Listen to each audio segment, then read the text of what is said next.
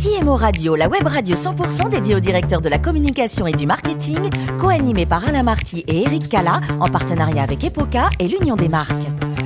Bonjour à toutes et à tous et bienvenue à bord de CMO Radio. Vous êtes plus de 11 000 directeurs de la communication, du marketing et dirigeants euh, d'entreprises abonnés à nos podcasts.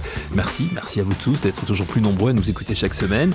Bien sûr, vous pouvez réagir et le faire sur nos réseaux sociaux, sur notre compte Twitter notamment CMO Radio-du-bas TV. Le plaisir d'avoir toujours à mes côtés pour animer cette émission le président d'EPOCA qui nous accueille, Mathieu Gabé. Bonjour Mathieu. Bonjour Eric. Merci de, de, de, nous accueillir toujours dans ces locaux magnifiques chez, chez EPOCA avec une vue géniale sur tout Paris. Nous recevons Mathieu aujourd'hui Guillaume Idier. Bonjour Guillaume.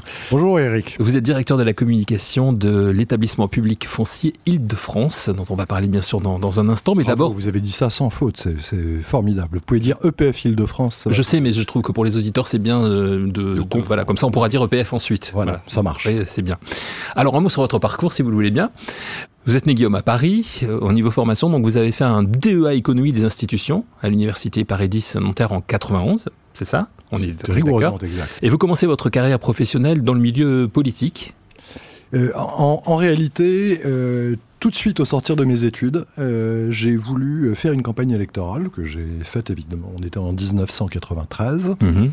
Et une fois que cette campagne était victorieuse, euh, j'ai fait le choix de ne pas m'engager immédiatement en politique, mais au contraire d'aller dans le privé, car je considérais qu'il était un peu compliqué d'en faire un métier.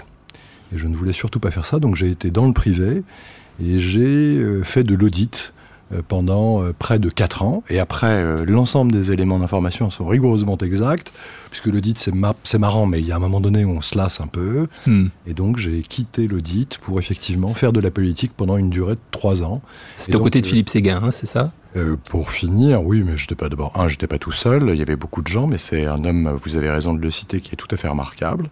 Euh, et effectivement, c'est euh, auprès de lui que j'ai achevé mon, mon, mon, passage en politique, puisqu'il a, euh, à la suite de la campagne des européennes, décidé d'arrêter.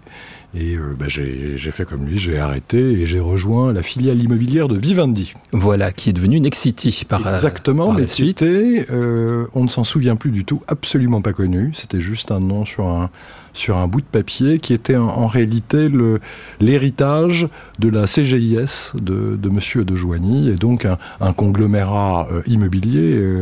Euh, assez important, mais qui était euh, très très très déficitaire. Hmm. Donc Jean-Marie Messier, à l'époque patron de, Vivendi, avait besoin de trésorerie, donc il s'est débarrassé de ce, de ce, poids mort, au fond. Et il s'est avéré que Nexity a connu une période de croissance assez formidable pendant les 10 ans, et donc j'ai eu en fait une chance formidable qui est d'être dans le bon concours de circonstances, comme tout le monde pourrait en rêver, qui est d'être dans une société qui est en croissance, avec une marque à construire, avec une identité à affirmer, et puis une notoriété à développer. Donc euh, ça pouvait pas être un, un meilleur euh, cheval. C'était pas possible. C'était en 2000 hein, que Next City apparaît. Euh, Absolument. C'est ce qu'on a appelé l'envol. Mhm. L'envol date de 2000. Je crois que c'est Stéphane Richard, euh, dont le nom évoque probablement quelque chose à vos auditeurs, qui était à l'époque le président de, de Next City et Alain Dinin, son vice-président. Et Alain Dinin qui est toujours le, président. qui est plus vice-président, qui est devenu président. Qui est devenu président aujourd'hui, voilà, absolument. Vous y restez 12 ans, hein, vous, et c'est là que vous découvrez l'univers de, la communication véritablement ah ben oui, oui, euh, je faisais pas du tout ça. Moi, je, mhm. venais de l'opérationnel euh, et euh, c'est une idée d'Alain Dinin et donc je, suis devenu le plus jeune directeur de la communication de, du SBF 120. Avec un peu de patience, je serai bientôt le plus vieux. Et, et, et donc, c'est un métier que j'ai complètement découvert. Je n'imaginais pas du tout faire ça. Et je pense qu'il faut tout le talent d'Alain Dinin pour avoir détecté l'ombre d'un talent sur le sujet. Donc je suis tout à fait ravi qu'il m'ait donné cette chance, oui. Vous passez, après euh, cette aventure Nexity, cette belle aventure Nexity, trois années en tant que directeur de la communication de Vinci Autoroute, avant de rejoindre euh, l'EPF, justement, Île-de-France, en septembre 2014. Donc, retour à une mission euh, publique et, politique. Vous y arrivez avec une mission précise?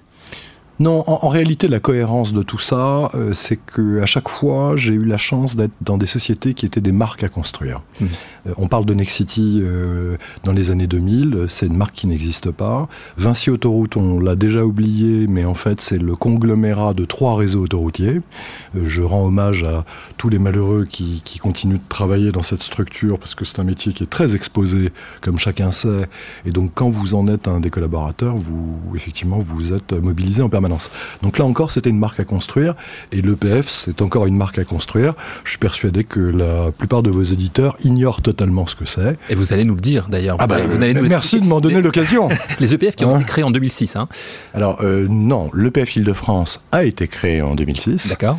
Euh, en revanche, les autres EPF existaient auparavant, mais il n'y en avait pas en Ile-de-France. D'accord. Alors qu'est-ce que c'est? Hmm. En gros, c'est un opérateur foncier qui achète pour le compte des collectivités locales et qui fluidifie le marché du logement. Et euh, il a une particularité, cet EPF, comme tous les EPF d'ailleurs, d'État, c'est qu'il ne réalise ni bénéfice ni rémunération. C'est-à-dire, autrement dit, on n'a pas le droit de perdre de l'argent et on n'a pas le droit d'en gagner. Donc au départ, on est financé sur argent public, et puis ensuite, par rotation de notre patrimoine, qui doit représenter à peu près aujourd'hui 56% de nos recettes, eh on, parvient à dégager des capacités d'investissement. Pour vous donner une idée simple, euh, je crois que le carnet de commandes juste euh, des collectivités l'année dernière, c'est près d'un milliard. Et au total, on a 6 milliards de commandes d'investissement des collectivités franciliennes pour acheter des terrains, Mhm. les transformer et les recéder pour qu'il y ait des nouveaux projets immobiliers. Je crois que tout le monde sait euh, à peu près quel est le, déficit de logement en France et particulièrement sur les zones tendues telles que l'île de France et PACA. Oui, une mission particulièrement importante hein, au niveau du, euh, logement avec... Euh, Moi, je reprends immédiatement au vol votre, votre, question, puisque c'est clairement une entreprise à mission. Mm. C'est ce qui m'a beaucoup plu, après avoir travaillé dans des sociétés cotées, où assez naturellement, l'obsession euh, quotidienne, c'est évidemment le, la valeur ajoutée, le, l'EBITDA, et etc. Le, PF Île-de-France est, pas du tout structuré euh, comme tel, mais au fond, je crois que ce qu'il faut retenir, au-delà des dimensions euh, techniques, on sait bien le foncier, l'aménagement, le logement, on est à chaque fois sur des domaines d'une extrême technicité. Je crois que ce qu'il faut retenir, c'est que on est au cœur de l'ensemble des grands projets, et ça, c'est formidable, puisqu'au fond, une ville qui ne se renouvelle pas est une ville qui meurt. Hmm. après, on peut comprendre que certains aujourd'hui aient des réflexes un peu urbanophobes. Personne n'a envie de, voir un immeuble se construire en face de, chez soi. Mais il y a une question générale qui est où va-t-on loger les gens? À peu près, pour recadrer les choses, hein, euh, l'île de France, en 10 ans, c'est l'équivalent de la ville de Lyon en nouveaux habitants. Hmm. Et en 20 ans, c'est l'équivalent de la métropole. Donc on n'a pas le choix, il faut construire, mais en même temps, il ne faut pas que on, le fasse sur des terres agricoles. Donc on a, toute une problématique d'une extrême complexité qui est d'arriver à reconstruire la ville sur la ville. C'est ce travail que, que fait l'EPF, mais ce qui, vraiment, ce qui en fait l'intérêt quand on y travaille et par rapport aux structures précédentes euh, dans lesquelles je suis passé, c'est que vous avez une coexistence d'une population de jeunes diplômés, en charge de cette mobilisation foncière euh, euh, particulièrement ardue. Hein, c'est des travail de remembrement, avec des, des, négociations qui sont euh, évidemment particulièrement complexes, mais sur des projets qui sont d'une envergure telle euh, que quand on sort de l'école, ça reste un endroit euh, absolument passionnant, parce que c'est une société qui est à taille humaine, hein, je ne l'ai pas dit, on est 250, on fait à peu près un demi-milliard en équivalent chiffre d'affaires, et donc ben, tout se passe très bien, ou en tout cas pour les opérationnels, ça c'est sûr. Et puis pour la communication, peut-être qu'un jour j'arriverai à, atteindre mon objectif qui est d'en faire quelque chose que dont on comprend ce qu'il fait et surtout ce à quoi il sert. Oui, mais ce sont des sujets extrêmement passionnants. Vous êtes d'accord avec moi, j'imagine, Mathieu J'imagine aussi que vous avez pas mal de questions pour. Tout à euh, fait. L'EPF, un, un, acteur majeur des territoires, comment est-ce que vous avez mené votre stratégie de communication cette année euh, de présidentielle et de législative dans un contexte forcément de renouvellement assez complexe alors nous, on a une particularité, c'est qu'on a un conseil d'administration qui est composé de l'ensemble des échelons de pouvoir des territoires. Ça va de, l'État euh, à, la, communauté de communes. Hein. Donc euh, dès que commence une campagne électorale, on est, comme tout établissement public de l'État, tenu à un certain droit de réserve. En revanche, euh, si on remonte un peu plus loin que dans cette période électorale qui est euh, effectivement euh, passagère, on va connaître maintenant quasiment quatre années sans élection, ce qui va être très profitable pour l'élaboration et le lancement de nouveaux projets. on a une autre particularité en communication, c'est qu'on est obligé d'être systématiquement en second rôle. Pourquoi? Parce que le premier rôle, c'est les collectivités locales pour lesquelles on investit, c'est euh, le promoteur ou l'aménageur qui réalise un grand projet. Nous, au fond, on est fournisseur euh, de capacités d'investissement d'un côté, et puis de terrains prêts à l'emploi euh, de l'autre côté. Donc, on est, on est au fond des facilitateurs de, de projets, mais c'est une position qui est à la fois un, un observatoire, mais évidemment extrêmement actif, puisqu'on en est l'une des parties prenantes. On est au fond le premier de cordée de la chaîne du logement, pour le dire plus simplement. Qui dit immobilier, euh, qui dit euh, terrain, dit aussi des sujets de réflexion en matière de RSE. Comment est-ce que vous intégrez la RSE dans votre stratégie et plus spécifiquement dans votre stratégie de communication vis-à-vis de vos différents écosystèmes? Alors on a dans notre feuille de route stratégique 2021-2025 euh, résumé ça en quatre lettres. A, B, C et D. Comme ça, on est sûr que la totalité de l'interne va le retenir. A comme artificialisation. Nous nous efforçons de ne pas artificialiser. B comme biodiversité. Évidemment, quand on achète un terrain sur lequel il y a de la biodiversité, on fait en sorte soit de la préserver, soit d'être en mesure de compenser. C comme carbone, puisque euh, vous n'ignorez pas que les industries du bâtiment euh, sont productrices euh, de carbone. Et D comme déchets, puisque on a évidemment des déchets de chantier. Quand on, quand on achète un terrain, on le démolit, donc évidemment, voilà. Mais ces déchets de chantier reservent, ils sont réemployés, recyclés, et donc au fond, euh, c'est d'ailleurs sur cette dernière lettre, je pense que l'on va le plus vite, le plus loin, et pour cause, on avait commencé bien avant, puisque ça fait euh, quasiment euh, dix ans qu'on est, est dans ce, dans ce mode-là. Donc on a, au fond, le, virage de la transition climatique, écologique, nous l'avons pris de manière un peu désordonnée mais volontaire, et ça nous a permis de nous structurer. Et c'est ça qui est tout à fait intéressant. Quand on regarde le secteur immobilier dans son ensemble, que l'on considère comme étant peu innovant, que l'on regarde la nature des réalisations qui y sont menées, je peux vous dire qu'on est vraiment en train d'assister à une évolution qui est une évolution économiquement possible, qui ne doit pas être trop rapide, parce que si on va trop vite, trop loin, les modèles économiques ne résisteront pas, mais qui est en train d'évoluer profondément. Alors justement, cette, euh, cette question d'économie circulaire, comment on communique dessus? Parce que c'est un sujet très important aujourd'hui. Et dans l'immobilier, beaucoup de, de, grands groupes, notamment, euh, mettent ça en avant aujourd'hui. Est-ce que vous faites la même chose euh, à l'EPF de france? Nous, on fait même mieux que ça, puisque si je voulais dire en deux mots ce que nous faisons, nous faisons du recyclage urbain. Hmm. on achète des terrains qui sont bâtis à 95%. Hmm. Autrement dit, c'est la ville moche. Hein. et on essaye de contribuer à en faire en ville belle. En ville belle, voilà. Donc euh, nous, on est dans l'économie circulaire du tissu urbain. On prend des, des tissus urbains euh, obsolètes parce que les usages ont changé. Euh, si on prend l'exemple des bureaux, où on voit bien qu'avec le développement du home office, par exemple, les, entreprises s'interrogent hein, sur euh, la taille de leur bureau, euh, de, quelle manière euh, on va être présent demain.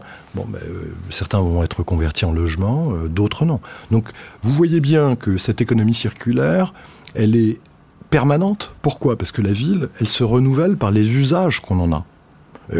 Je, prends cet exemple. Je pourrais aussi euh, prendre le cas des hôpitaux, où il y en a certains qui sont euh, euh, trop vieux, qu'il faut en construire des nouveaux. Ben, il faut les désamianter, il faut les démolir, et, et puis faire en sorte que la carte hospitalière soit en mesure de répondre demain aux besoins des franciliens, avec des nouveaux établissements plus performants, plus efficaces, plus beaux, évidemment, ça va de soi. Puisque... Justement, le, Covid, quel impact ça a eu par rapport à, à la stratégie de l'EPF et par rapport aux difficultés ou aux réussites que ça a pu générer ou aux accélérations que ça a pu euh, permettre? Alors je vais faire une réponse très simple, ça a eu absolument aucun effet puisqu'on a réalisé absolument 100% de nos objectifs. D'accord. Et, la, la, raison en est simple, euh, c'est que euh, quels que soient les contextes extrêmement particuliers qu'on a traversés, en fait, les équipes sont restées parfaitement mobilisées. Je pense très franchement que c'est la communication qui a qui a le, moins travaillé pendant tout ce Covid, mais les équipes opérationnelles ont été euh, c'est rare, hein. totalement mobilisées. Oui, j'en ai un peu profité. pour une fois que je n'étais pas sur les brèches, c'était formidable. Non, non, non, on a, ils ont euh, dépassé euh, les objectifs. on était à 110% de nos objectifs, donc c'était assez remarquable quand on voit les circonstances que nous avons traversées. On a un contexte de, guerre en Ukraine avec des inflations sur le coût des matériaux. Là, il y a incontestablement une situation qui est un peu tendue sur l'industrie du logement.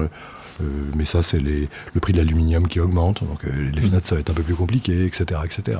Enfin bon, voilà, il y a beaucoup d'impact.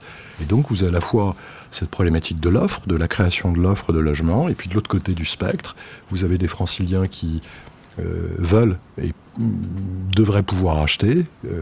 avec les contextes économiques que l'on connaît, on va probablement connaître quelques turbulences, mais je crois que ça n'est ni la première ni la dernière. En tout cas, euh, on reste, nous, totalement mobilisés au service des collectivités locales, évidemment des orientations publiques de l'État, de la région, et puis euh, de l'ensemble des acteurs de la ville, hein, puisque nous faisons ça pas tout seul. Hein, et, on sent que, et on sent que vous avez, vous Guillaume, une, vraie passion hein, pour cette mission euh, publique, politique, même je dirais, de là où vous vous présentez peut-être un jour ou pas? À, franchir le cap ou Je n'ai pas, pas réfléchi à ça. Et puis je, je crois qu'en politique, ce qui est quand même formidable aujourd'hui, c'est qu'il y a beaucoup de gens jeunes. Euh, on a parlé avant que cette interview euh, commence de nos âges respectifs. Moi, je trouve ça formidable qu'il y ait des, des, des jeunes qui s'y engagent, qui s'y engagent vite, des femmes. Mmh. Euh, quand on regarde la France, on se dit pas qu'on est spécialement en avance sur ces questions. Donc non, non, c'est plutôt une bonne nouvelle. Le rajeunissement de la classe politique et sa féminisation, tout ça va tout à fait dans le bon sens. Mais vous pourriez. on, peut, on peut regarder notre pays avec euh, pas mal de fierté, je pense. Je, crois qu'on oublie de le regarder avec fierté. Moi, je, je pense qu'il faut regarder euh, ce pays euh, vraiment pour, pour ce qu'il est et, être à la fois confiant dans l'avenir et optimiste pour son futur. Et vous pourriez, parce que quel que soit votre âge, vous avez une silhouette de jeune homme, vous êtes sportif, il faut dire. Hein. Vous pratiquez quel sport, vous, Guillaume? Ah, ah. Écoutez, le plus grand, le jardinage, c'est du sport? Non? Non, pourquoi, pas, pourquoi pas, pourquoi pas Sinon, j'ai des haltères pour essayer de, de préparer ma, ma, venue sur les plages cet été et éviter que mes enfants se moquent de moi en me, en me disant oh, papa, euh, tu vieillis, etc. Parce que tous les parents connaissent quand ils sont sur la plage avec leurs enfants.